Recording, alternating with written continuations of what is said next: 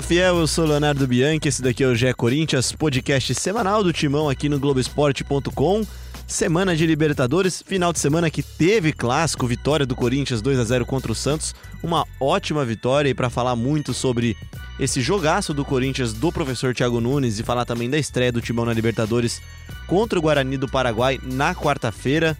Tenho do meu lado aqui uma presença ilustre, um convidado inédito aqui no GE Corinthians, Thiago Crespo, repórter dos canais Globo, com passagem na Sport TV, na Globo, no Passaporte Sport TV. A carreira muito longa, apesar da, da, da pouca idade, né?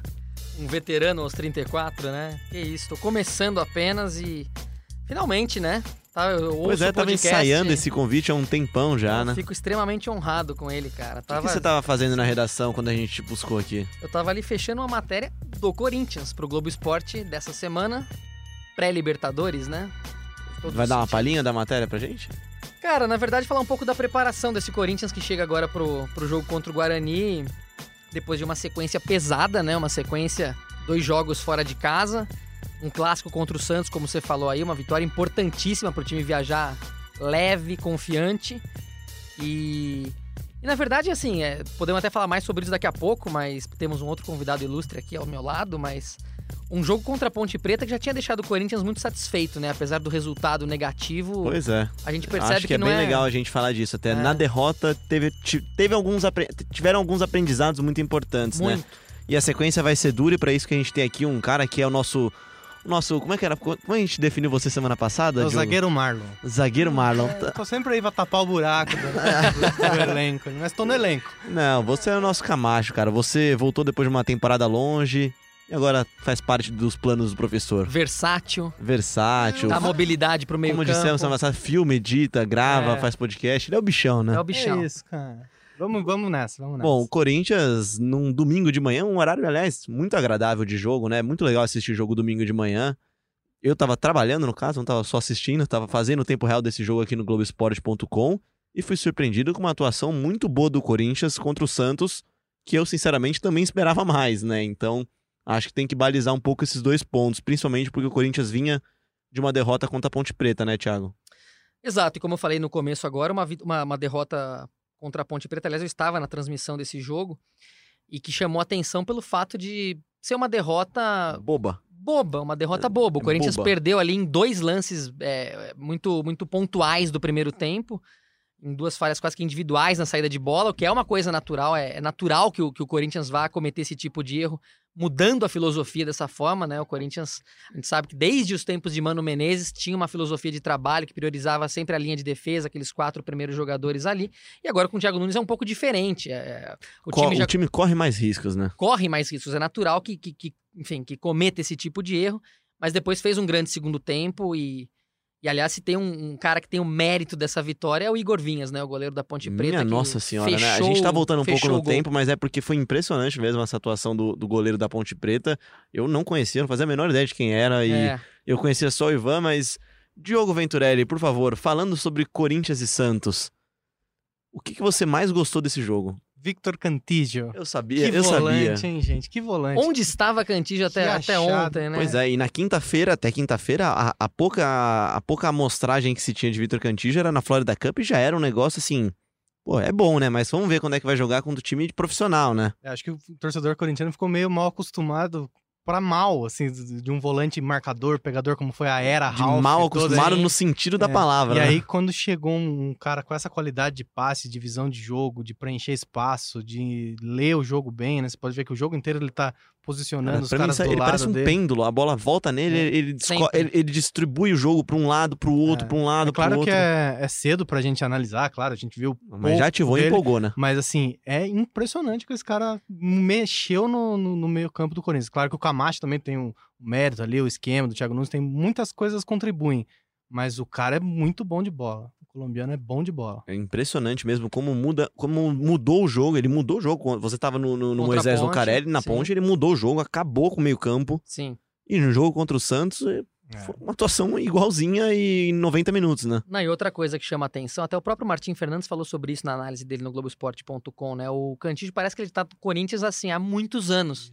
Ele pega a bola e quando a bola chega no pé dele, ele já sabe onde encontrar o Fagner, onde encontrar o Janderson, onde encontrar o, o Piton ou, o o Sid Clay na esquerda. É impressionante. Teve a- muita gente falando que ele não era ele tem. pressionado, mas é mentira isso. É, é uma ele tá mentira. sempre livre. Ele, ele, ele se se desmarca Ele muito busca fácil. o espaço, É. exato. Pois é, porque é, é, teve muita gente defendendo até no erro do, na saída de bola do, do Richard na ponte contra a Ponte Preta, que aliás, dois gols né, de saída de bola errada do Sim. Corinthians. Uhum.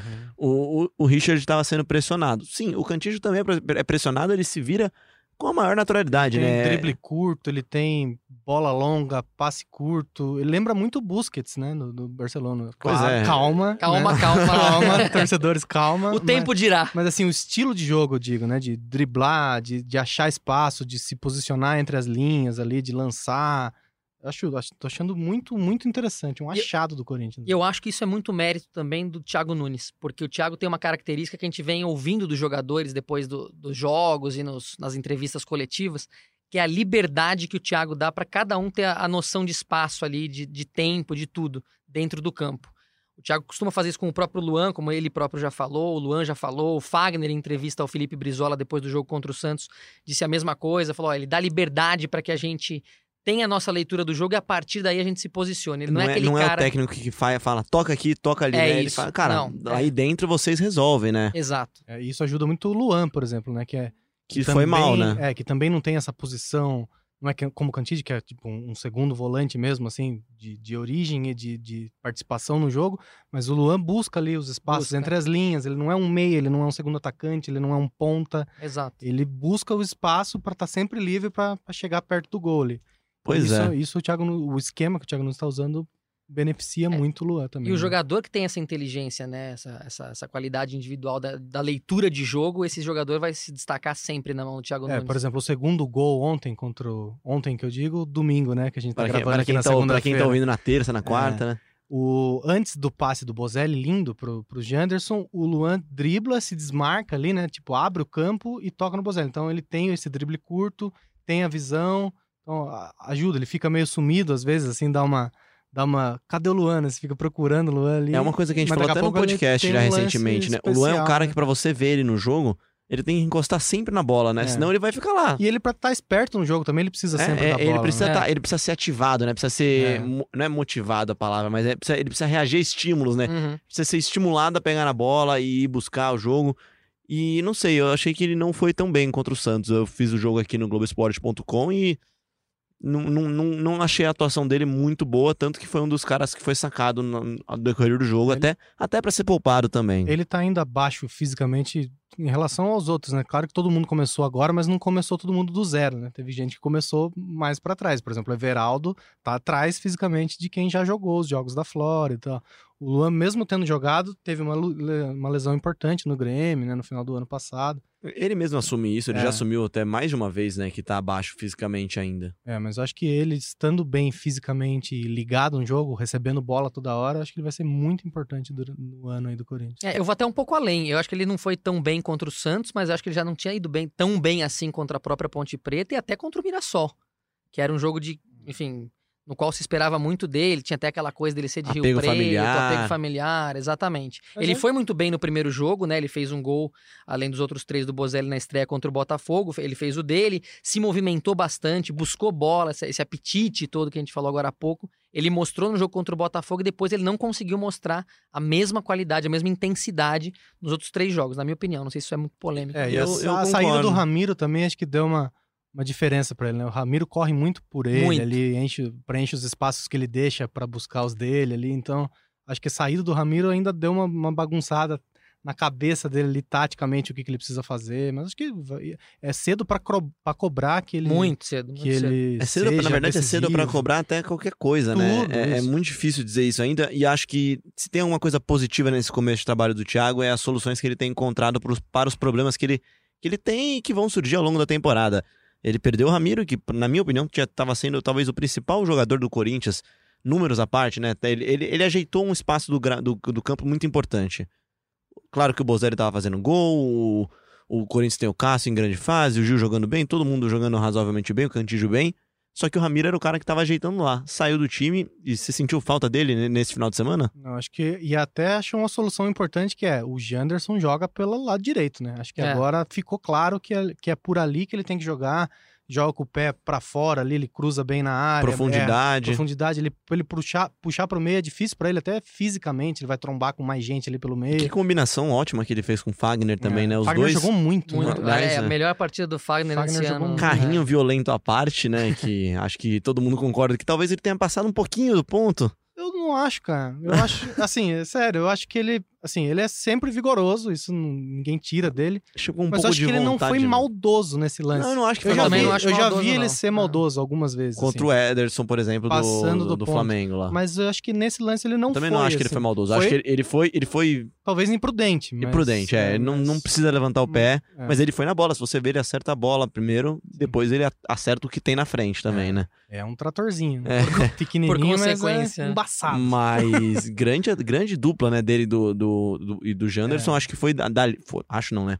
Foi dali que surgiram as principais chances do Corinthians, especialmente em cima do Felipe Jonathan, que tava perdidinho na lateral ali do Santos. É, o time inteiro do Santos, né? Tava bem bagunçado. Pois sentiu, é. Claro que sentiu por causa dos desfalques, né? Tinha muito desfalque, ainda começo de trabalho. Mas o Corinthians perde a chance de aplicar uma, uma goleada assim. Eu acho que se histórica. tivesse 11 contra 11 até o final, eu acho que ia ser mais, hein? É, mesmo porque na saída do, do intervalo, até falando com os repórteres da transmissão no Premiere, os jogadores mesmo falam, né? O Bozelli fala que faltou definir melhor, faltou fazer mais gols e, e eles tinham que voltar pra fazer mais gol. Voltaram e fizeram mais um gol em um minuto, né? Aliás, isso ajuda muito, né, Thiago? Fazer um gol logo de cara. E é uma marca do- também do Thiago Nunes, né? Você pegar o Corinthians nesse começo de temporada, nos quatro jogos do Campeonato Paulista até aqui, à exceção do jogo contra a Ponte, né? Que o Corinthians acabou tomando os dois gols no primeiro tempo e depois teve que buscar.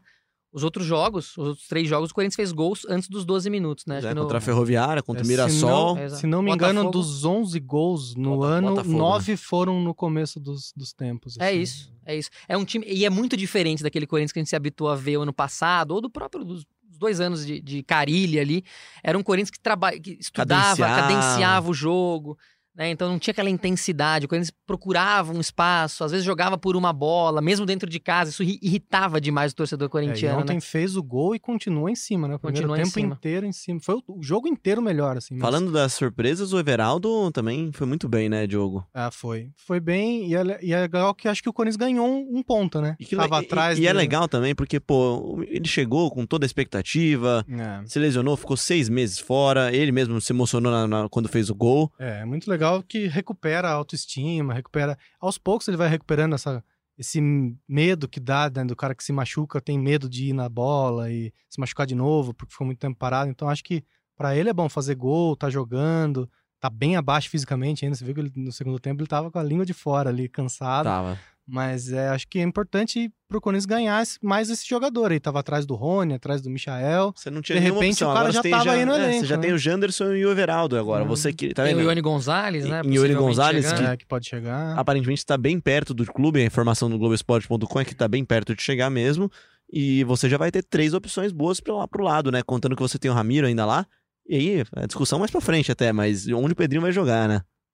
Ah, mas tem que achar um espaço pro. Não, vai, É, vai tem- achar um tem que espaço pro jogar, Pedrinho. é. Tem que vai, jogar. vai achar o espaço pro Pedrinho. Mas enfim, né? é, acho que o jogo de, desse domingo trouxe algumas boas esperanças para o Corinthians. Eu também queria elogiar um cara que eu critico muito aqui, que foi o Pedro Henrique. Jogou Foi um- bem. Tá bem. O Pedro Henrique foi muito bem, se recuperou. A- a- o que o Pozella sempre defende dele aqui, que eu sempre discordo, a recuperação dele realmente é, é é muito boa. né? Ele é muito rápido na hora de recuperar a bola. E contra times velozes, acho que o Corinthians pode contar com essa boa arma. É, e E- com essa linha alta que o Thiago usa, né? É importante ter um zagueiro rápido, né? O Gil é mais pesadão, mais posicional Sim. ali e tal. Ter um zagueiro rápido é importante. O Cássio a gente não precisa nem falar, nem encostou na bola praticamente. E, e Sid Clay jogou razoavelmente bem até. Acho que ainda tá muito acima do, do que deveria fisicamente, né? Abaixo, no caso, né? Abaixo, É. né? Abaixo e acima do peso. Mas- mas- então, o peso, o Thiago já deu algumas entrevistas seguidas, aliás, insistindo na ideia de que o Sid Clay está no peso, que o que falta é ritmo. Eu tava conversando com, com o Duílio outro dia, o Duílio Monteiro Alves, né, diretor de futebol do Corinthians, e ele me dizia o seguinte, é... Até porque o, o Sid Clay foi escalado contra a Ponte Preta, foi relativamente uma surpresa, porque a gente esperava o Piton ali, que ele fosse manter o Piton. E já foi o primeiro sinal do, do Thiago Nunes pra quem deve ser o titular, né? E É, ele, ele cravou isso ontem ele na cravou, coletiva. né? Mas já era o primeiro sinal, né? É, e o Sim. cara precisa jogar, né? Precisa jogar, É. exato. Então eles têm batido muito nessa tecla. O peso não é o problema. Ele parece estar fora do peso Isso até já é uma coisa que a gente já falava na primeira, Na primeira passagem. passagem, é. né? Ele tem ali as. Como é que eu posso Quadril dizer? largo. O quadril largo, as É ancas bundudo, largas. né, É gente? bundudo. Popular bundudo. Agora ele tá com uma bochechinha um pouco maior também, é bem verdade, mas, mas tá. O próprio Thiago, o Duílio, enfim, foram categóricos nessa ideia de dizer que não é o problema o peso, o problema é ritmo. E acho que ele já fez uma partida melhor em relação à partida contra a Ponte. E é né? o cara de confiança do Thiago. É, um- é um- é pedido do Thiago, Pedido do é o Thiago. lateral do Thiago. Ele cravou na coletiva que é o cara que ele vai usar como titular. E mais do que isso, né? Acho que a experiência realmente conta alguma coisa, né? O Piton tem muito futuro e ele pede também na coletiva para ter cuidado com o Piton, Sim. porque ele vai jogar, mas com calma, né? É, E- ontem- e ele, ele entrou e fez uma, uma, uma função muito diferente e, e foi muito bem, né? Ele, É. ele atuou como um segundo lateral esquerdo dentro do mesmo time, só que mais à frente, com mais liberdade e É, segurando. Sem, sem o, o Janderson ali que foi expulso, o Thiago fez duas linhas de quatro, né? Então usou como se fossem dois laterais esquerdos, né? Um à frente do outro ali. E, mas ele se Como movimentou. se fosse um ala, né? Na Quase verdade. sobrou uma bola pra ele que ele ia finalizar ali. É, ele até Quase finalizou. fez, teve uma bola na É, trave, quase depois teve um um gol, impedimento. é. Então, Mas quem sofreu, aliás, com essa expulsão do, do, do Janderson e até falou disso depois no final, a gente vai ouvir agora, foi o Bozelli, né? Que falou que ia matar o Janderson. Já que você falou de assistência, a sua assistência para o Janderson foi belíssima. O que, que você acha do cartão amarelo que o Janderson tomou e ele acabou expulso? Lo vamos matar ahora dentro del vestuario, porque nos hizo correr todo el segundo tiempo, pero bueno, hizo un, un gran gol y, y nos dio la, la tranquilidad de, de tener dos goles de ventaja. Aí ele, depois ele brincou na zona mista, falou que na verdade ele serve de aprendizado e serve mesmo de aprendizado pro Janderson. E aí vou trazer pra vocês isso daqui. Foi uma, uma discussão muito, muito pesada nas redes sociais, né? É a regra, é a regra, ok. Só que, que que crueldade que é expulsar um menino. Já tinha sido na final da Copa São Paulo. Por coincidência, os dois jogos eu tava fazendo em tempo real no Globoesporte.com. E os dois jogos a impressão é a mesma. É uma crueldade, porque o menino vai lá, ele no, no- jogo do Grêmio, né? No Grenal na final da Copa São Paulo, o menino sobe no alambrado nem percebe. Aí o amigo dele lá, o colega de time dele, puxa ele e fala: Não, não faz isso, não faz isso. Exato. E são situações até diferentes, Léo, porque um dos argumentos de quem, de quem é a favor dessa, dessa punição, por assim dizer, é, é o seguinte: você coloca em risco a segurança. De... Tem até uma criança, né? Por acaso, no gol do Janderson, ontem tinha uma criança ali, e nesse calor do abraço, todo mundo queria abraçar o jogador, essa criança corre algum risco ali de segurança. É o mesmo, é o mesmo argumento usado para quando você tinha aquela avalanche das torcidas Sim. do sul do país e, e sudacas em, no geral, né? Sim. A questão é que no caso do, do menino da copinha, eu esqueci até o nome do, do garoto agora. Ah, eu esqueci. Vai, vai indo que eu procuro Grêmio. aqui. mas ele ele subiu no alambrado, quer dizer, não ofereceu risco a absolutamente ninguém, né? Então são situações completamente distintas. Nesse caso, eu acho até que cada caso tem que ser avaliado. E óbvio, é, é normal assim que o Janderson, tão novo, fazendo um gol ali numa, num clássico. não- é muito difícil você pedir que o jogador não faça isso, É, né? o Thiago Nunes até fala na coletiva que se fosse é legal. eu, Eu eu tinha também pulado iria. dentro da torcida. Exato. É Pô, a muito torcida, difícil. bandeirão aberto, é o, é o Gol Norte, né? Onde ficam as torcidas desorganizadas, né? Então, o menino faz o primeiro gol dele num clássico, um gol importantíssimo, um gol que ele precisava até pra se firmar Muito. mesmo, né? Ele Sim. precisava pra se firmar. A primeira reação dele é sair correndo e a foto, a foto é sensacional, né? A foto é maravilhosa. a foto dele abraçando a torcida lá é sensacional. né? Muito legal, né? Quando o jogador vai né, pra torcida, assim, a gente já viu inúmeras vezes na, na Europa, tudo. É bem legal. E assim, é regra, é regra, mas tem que ter um bom senso também, tem que falar nas umas horas. É, dessas. não, eu acho que Acho assim, o Santos cara. não reclamaria se não fosse regra. É, se não eu, fosse acho, eu acho que você deve. Não tem amarelo, beleza, vai lá dar amarelo. Agora, você expulsar, tirar alguém de um jogo por causa disso, né? O- A gente tá. Os Santistas estavam reclamando. O menino que foi expulso, né? O, o Janderson foi expulso e teve. Poderia ter a mesma punição que o Fagner, que poderia ter quebrado a perna do, do, do zagueiro. Então, sei lá, né? Eu, eu sou meio contra. O Alisson Calegari é o menino, o zagueiro do, do Grêmio, que foi Alisson expulso. Calegari, o próprio. Fez o gol. Fez, foi ele que fez o gol? Não lembro agora. Foi um gol.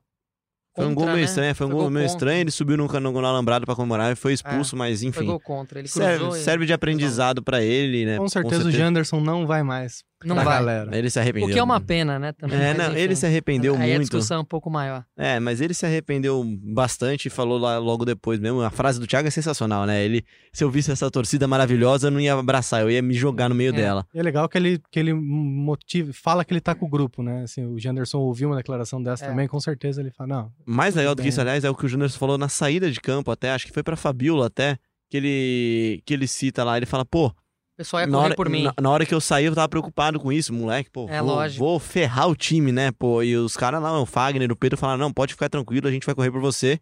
E o Bozelli realmente correu muito, né? A Muito. bola, a bola chegava no coitado, ele não é o cara da velocidade, né? Não conseguia avançar bem, bem, bem. Mas vamos mudar a chavinha, vamos falar de Libertadores agora, que acho que, que é o que todo corintiano tá ansioso. O Corinthians estreia nessa semana, quarta-feira, vai jogar lá, na La Nueva Odia. Como Est- que é? La Nueva Odia. Rapaz. Estádio do Cerro Portenho, no Paraguai, o melhor estádio do Paraguai. O jogo mudou de lugar lá. E quem vai falar pra gente tudo sobre esse jogo, como é que tá a preparação do Corinthians, principalmente como é que está Assunção, capital do Paraguai, é Vitor Pozella e Ana Canhedo.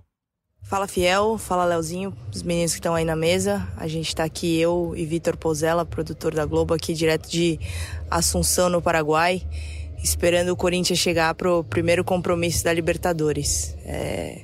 Pozella vai se apresentar também, a gente vai falar um pouquinho do que que a gente tem feito aí nos últimos dias. Salve, fiel, essa mesa maravilhosa, ilustre, repleta de convidados maravilhosos, como sempre no podcast GE Corinthians. É, Leozinho e essa bancada maravilhosa, Assunção, está um calor que vocês não podem imaginar.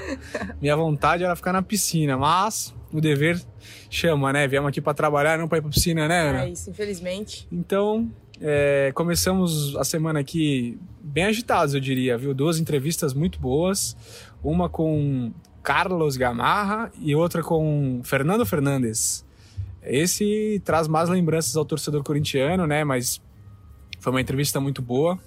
E eu vou pedir para a Aninha destacar aqui tudo de melhor que aconteceu nessa entrevista. Vai, Aninha. É isso, a gente chegou no Paraguai no último domingo, né? E nessa segunda-feira a gente conseguiu conhecer a sede do Guarani aqui em Assunção. É, e pudemos conversar também com o Fernando Fernandes, que é um atacante que estava, o único remanescente, na verdade, daquele time do Guarani que venceu o Corinthians nas oitavas de final da Libertadores de 2015.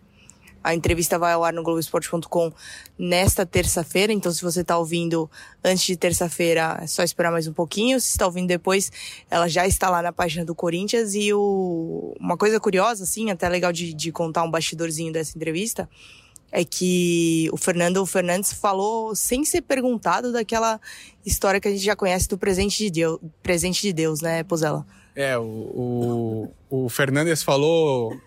Ah, a gente perguntou para ele, né, como é que como é que foi enfrentar o Corinthians, quais eram as lembranças, Que tinha sido mais o que, difícil. que tinha sido mais difícil, né? É, a entrevista vocês vão acompanhar, como a Ana falou no site, também na TV, é, no Sport TV, na Globo, enfim, nos próximos dias ou nos dias que passaram, é, vocês vão ver essa, esse bate-papo que a gente teve com o Fernandes. E ele fala do regalo de Deus, né? Do, do Sérgio Janiquian, o dirigente do Corinthians na época, enfim. História a gente até falou bastante no podcast também sobre ela, mas é, é curioso que ele, por livre e espontânea vontade, tenha falado. Enfim, é uma coisa que marcou não só para nós brasileiros que acompanhamos né, o dia a dia do futebol, mas também para os paraguaios e para ele que estava no Guarani e o único remanescente daquele time que eliminou o Corinthians em 2015.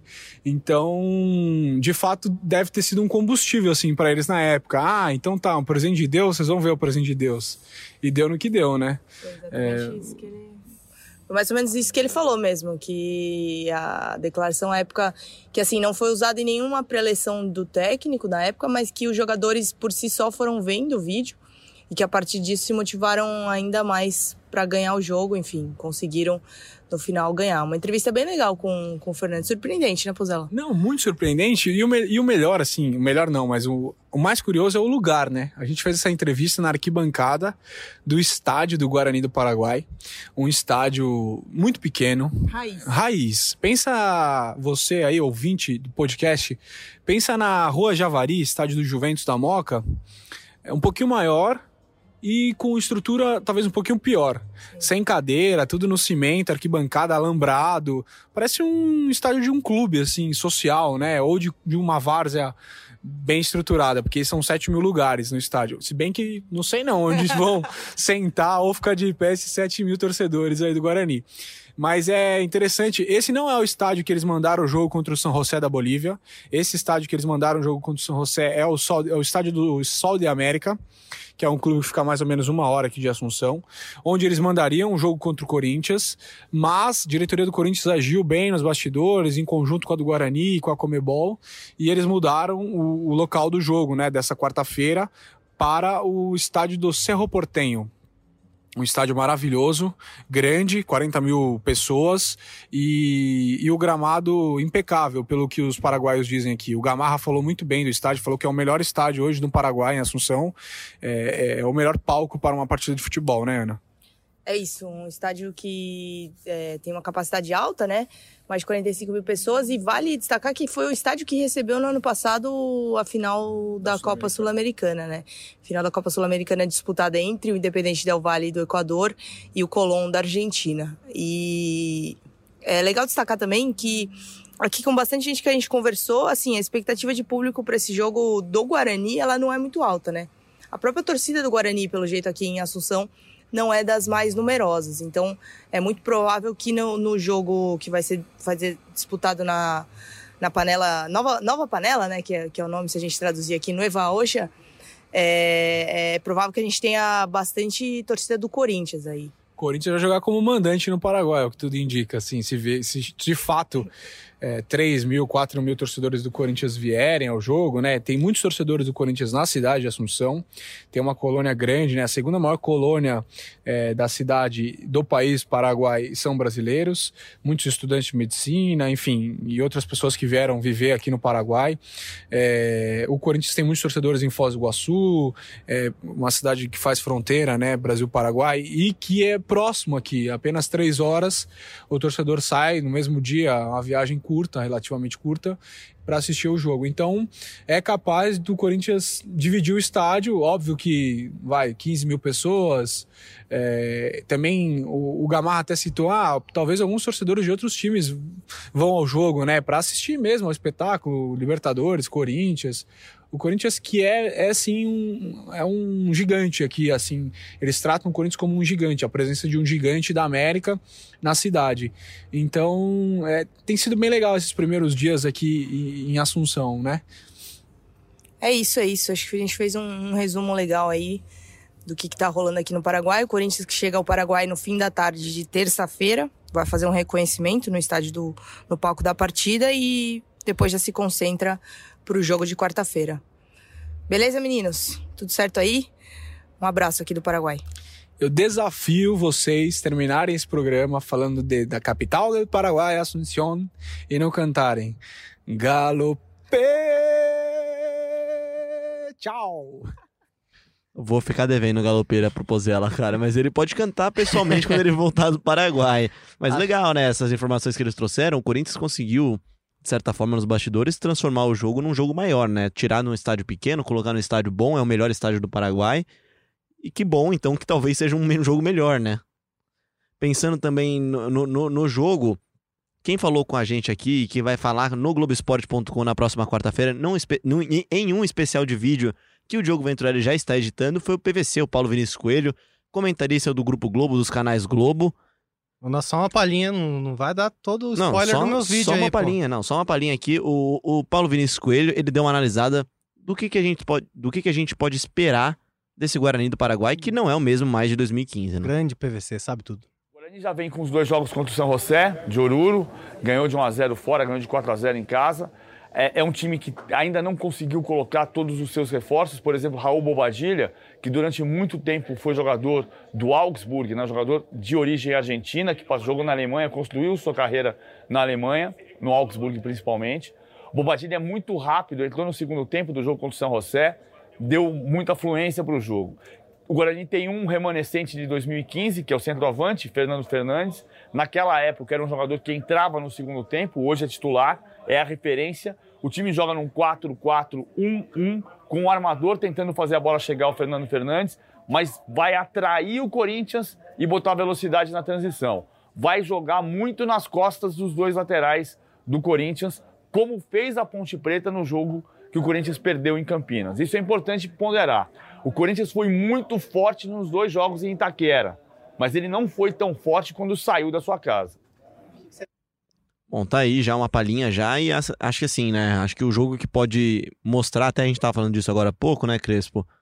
É o jogo da ponte, né? Mostrou os erros que o Corinthians não pode cometer contra o Guarani. O Guarani foi jogar em São José, lá, na, lá, lá em Oruro, né? Alto pra caramba, lá, na, lá no quinto andar, lá, lá longe. E jogou retrancadinho, 25% de posse de bola, só no contra-ataque, achou um gol num pênalti, bola toque na mão do zagueiro. E dá para esperar que, que não vai ser muito diferente a postura contra o Corinthians, né? É, eu creio que sim. Acho que, enfim, esse tipo de erro que o Corinthians cometeu no jogo contra a Ponte, cometendo num mata-mata. Que cometeu em 2015 também, né? Se você for falar, ver, é exatamente. Isso, né? não, não é uma novidade, né? Não foi uma, uma exclusividade do jogo contra a Ponte. Mata-mata, a gente sabe que um erro desse, dois no caso, né, contra a Ponte, enfim, tomar um gol ali, dois, para trazer depois o jogo de volta para casa é mais complicado. É, eu acho que é, como a gente tinha falado, eu tinha falado na última vez que eu participei aqui sobre esse jogo, ainda a gente estava longe ainda, mas já projetando. É um jogo perigoso, né? Você jogar fora de casa São ali. dois jogos, é, né? Começo de temporada. A vantagem, eu acho que em relação, a, por exemplo, ao Tolima, é que agora decide, né? O Corinthians decide o jogo em casa. Então, mesmo que você consiga aí um sei lá, largue mal, faça um resultado eu ruim. Não sei se é bem uma vantagem isso. É, eu também. É, Até porque se larga que... mal, o Corinthians tem dificuldade. O, claro, histórico recente é, é, muito ruim, né? É eu muito ruim. Mas vocês agora. preferem, então, o primeiro jogo. Ah, contra um adversário inferior, eu prefiro que seja em casa. E se você pensar no histórico recente, o mais recente possível, né, na, na Copa Sul-Americana, o Corinthians foi eliminado ano passado nas semifinais, jogando em casa a primeira partida contra o Independiente Del Valle, né? Pois é, mas é, é, é, acho que é um neste caso específico, tem mais a ver com a qualidade do Corinthians do que com a qualidade só do adversário, né? Mas acho que o histórico recente do Corinthians mostra que contra times inferiores, talvez seja até melhor começar em casa já. Porque aí você joga a pressão toda pra lá depois, né? Faz seu placar aqui, tenta fazer seu placar aqui, joga a pressão pra lá. Corinthians, se você for lembrar, perdeu do Nacional com os, os gols do Nico Lopes. Sim. Como é que foi? Perde na ida, na volta tem que correr atrás que nem louco, vai lá e termina aplaudido na arena e ganha de 1 a 0 e não, não passa. Guarani, mesma coisa. É isso. É, eu é. sei lá, eu sempre prefiro decidir em casa, que você já joga sabendo quanto que você tem que fazer ali para passar. Eu acho que é uma vantagem, mas assim, entendo também que largar bem é importante nesse primeiro. Acho que o segredo, na verdade, é não largar mal, exatamente. É, é, não, é Libertadores, né? É, Aquela coisa de empate mal. fora e ganhar em casa. E sinceramente, eu nem acho que o Thiago também vai ficar, vai ficar esperando o, o, não, Guarani. É, eu acho que esse time pelo que o Corinthians mostrou. A postura dele é indiferente. Esse né? time não tem característica de ficar esperando, é de jogar na retranca, ainda eu... mais contra um time teoricamente inferior tecnicamente. Né? Eu acho que o Guarani vai jogar fechadinho nesse, nesse 4-1-4-1 aí que o PVC falou, vai explorar bastante a lateral e a minha preocupação aí é o Sid Clay. É. Que foi o que aconteceu contra a Ponte, inclusive, né? É, aí, 90 aí, minutos aí, aí bola nas costas. Eu acho que ele tem jogado justamente para ganhar ritmo de jogo é. para esse jogo de quarta-feira. Eu tenho certeza disso. Ter, joga, ter jogado o jogo todo, 90 minutos contra o Santos, é um, é um, indicativo de que assim, ele vai jogar e ele precisa de ritmo. Se ele não jogar, ele não vai emagrecer, não vai ficar mais rápido, não vai não vai ganhar esse ritmo que ele precisa, né? Bom, precisa a, jogar. A pergunta que eu vou fazer para vocês agora é a pergunta que eu fiz aqui nas redes sociais do GE Corinthians, do GE Timão aqui. E é, o Corinthians está pronto para essa estreia. E aí, trazendo já algumas participações aqui de quem está participando, o André Campos fala que está pronto e a vitória de ontem, domingo, contra o Santos, mostra que o time ainda tem potencial para crescer. Acho que sim também. O Marcos Costa fala pronto não, mas está melhor do que ele imaginou pelo pouco tempo. Treino em dois períodos deu resultado, os problemas são os machucados e o Pedrinho fora. Mas também ganhou dois pontas, Everaldo Janderson, como a gente falou aqui, jogando pelo outro lado e achou que o time ia sofrer muito mais com a perda do Ramiro, mas o Thiago deu um jeito. Acho que ele tá, tá ouvindo o podcast antes já até. A leitura é boa, é isso. É isso, né? O Thiago achou ali Está pronto então, Thiago Crespo? Não, pronto acho que não, e acho que o próprio Thiago Nunes também não acha, ele disse, ele foi perguntado sobre isso na, na entrevista coletiva depois do Clássico, e ele foi muito, muito sereno ao dizer que está longe ainda do ideal, não é o time ideal, que está evoluindo. E até achei até curioso que em algum momento ele diz assim: a gente vai precisar de 30, 40 jogos para começar a achar um time. Vocês vão achar que eu sou maluco, porque, pô. É, é muito boa a coletiva. Eu também, também decupei a coletiva inteira. Decupar, que é transcrever os trechos da coletiva inteira. E a coletiva dele é muito tranquila. É ele, muito ele, ele, fala muito bem. E, é.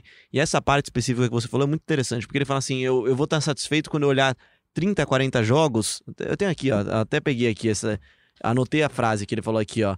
Não está no estágio que ele gostaria, está distante ainda, está evoluindo. O que ele quer é que os, que os atletas façam as coisas de forma natural. Natural. Ele até é compara é, com dirigir, né? Quer que nem dirigir, ele é. fala. É, você não pensa quando você troca de marcha. E ele quer que os jogadores façam movimentos sem pensar. E isso só vai conseguir com 30, 40 jogos. E é, é uma verdade, né? É, é, é, é, é, o, é o que a gente falou do Cantijo agora há pouco, né? O Cantijo ele não vai precisar nem olhar pra saber que o Fagner vai estar lá, né? É- pegando o Super Bowl é como se fosse um quarterback, né? Ele vai, ele vai pegar a bola, vai arremessar e vai saber que vai ter alguém lá, né? No caso do Cantillo, eu acho que ele já não sabe. O Cantillo já tá nesse estágio dos 40 Pois é, jogos. Eu acho, acho que ele que já ele- jogou 40, a gente não sabe. Ele é muito diferente mesmo. Ontem ele deu um passe desse É, buscando e o buscando. cara não estava lá. Exato. então, vai- Não, quando tiver é. 30, 40 jogos, o cara vai estar lá. Mas não, não, não tá pronto, mas tá. é, não no tá caminho. pronto, mas tá preparado. Tá no caminho. É, pra esse primeiro jogo, eu acho que tá preparado. Acho que mentalmente o jogo contra o Santos deu uns indicativos que o time sabe que tem potencial e que precisa entrar O jogo contra com a a Ponte faca entre já, os né? dentes pra É. ganhar. E eu acho que eu acho que tem boas chances aí de passar, né? Acho que A gente tá falando muito da ponte, da impressão que a gente tá voltando a um passado, mas é curioso a gente, a gente até reiterar isso aqui, porque depois do jogo contra o Santos, não teve um jogador, ou o próprio Thiago depois também na coletiva, nenhum deles não falou do jogo contra a ponte. E nenhum deles. Porque- eles- ninguém lamentou, né? Não, exato. máximo que se lamentou foi, pô, dava pra ter ganho. É. Pra quem mas- gosta de superstição, foi um jogo contra a Ponte Preta também que fez o Corinthians Começar. começar a o campanha caminho vitoriosa. É. em 2012 a Já na campeão. aí já na fase de grupos. mudou o goleiro. Muda- e, e começando pelo gol, eu É, ia dizer, Júlio mudou, César saiu falhou. Júlio César entrou Cássio. O jogo come- no Pacaembu, uma derrota nas quartas de final do Paulistão. viu os defeitos que tinha ali e começou a ajeitar o time que foi campeão. Mas acho que é isso, em linhas gerais, pelo pouco tempo de trabalho até agora, e é realmente muito pouco tempo, o corintiano não tá errado em, em- em se animar, assim, em ter uma previsão otimista para um, pra um futuro próximo, assim. né? Acho que vai dar bom esse time aí. vai- É, ó, o Walter Souza aqui fala que o Janderson rendeu bem na direita. Também acho que foi bem, a gente falou disso aqui agora há pouco. O Antônio Ari da Silva fala boa tarde pra todos, ele é educado. Boa tarde, viu, Boa tarde. Antônio? Boa tarde, Antônio. O time tá bem sem alvoroço, pode vai melhorar. O Luan vai, vai subir de produção. Conversar com o Fagner para abandonar o carrinho temerário e o Cássio sair nas bolas lançadas na área. Temerário, eu diria que é o que? Um, é, um, é um- Ele aliviou, né? É. Temerário é. É, eu acho que assim, né? E aí a, a outra preocupação corintiana recente, né? Tomar cuidado com cartões. campo- competição sul-americana é outra pegada, é outro nível. E recentemente, acho que na sul-americana passada, esse trauma até passou um pouco. Uhum. Mas nas últimas três eliminações do Corinthians na Libertadores, todas com expulsões, reclamação, cartão, e isso daí acaba com o jogo, né?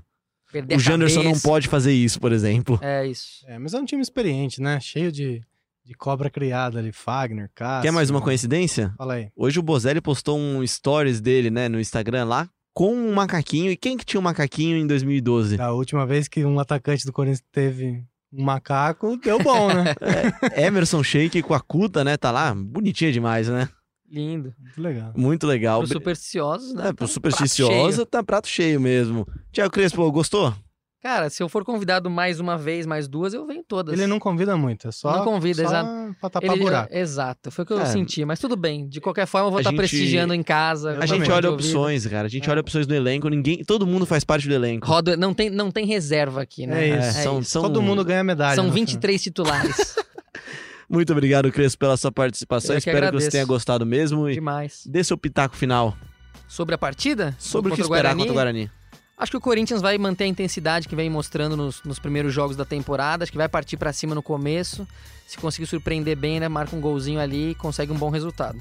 É isso. Diogo Venturelli, vídeo repórter do Globoesporte.com, que está editando um material bem legal com PVC para entrar na quarta-feira, no dia do jogo. Muito obrigado pela sua participação de novo. Eu que agradeço, Leão. Sempre um prazer estar aqui com vocês, dividir, bater um papo sobre o Corinthians, sobre o futebol, sempre legal. É isso. Obrigado a você também que participou lá no Globoesporte.com, mandou com o seu recado com hashtag GE Corinthians, que ouve a gente em globoesporte.com podcast, também na Apple, no Google, no PocketCast, no Spotify. A gente volta semana que vem para falar muito sobre essa estreia do Corinthians na Libertadores e já projetar o segundo jogo e quem sabe, tomara, todos os outros jogos da Libertadores do ano.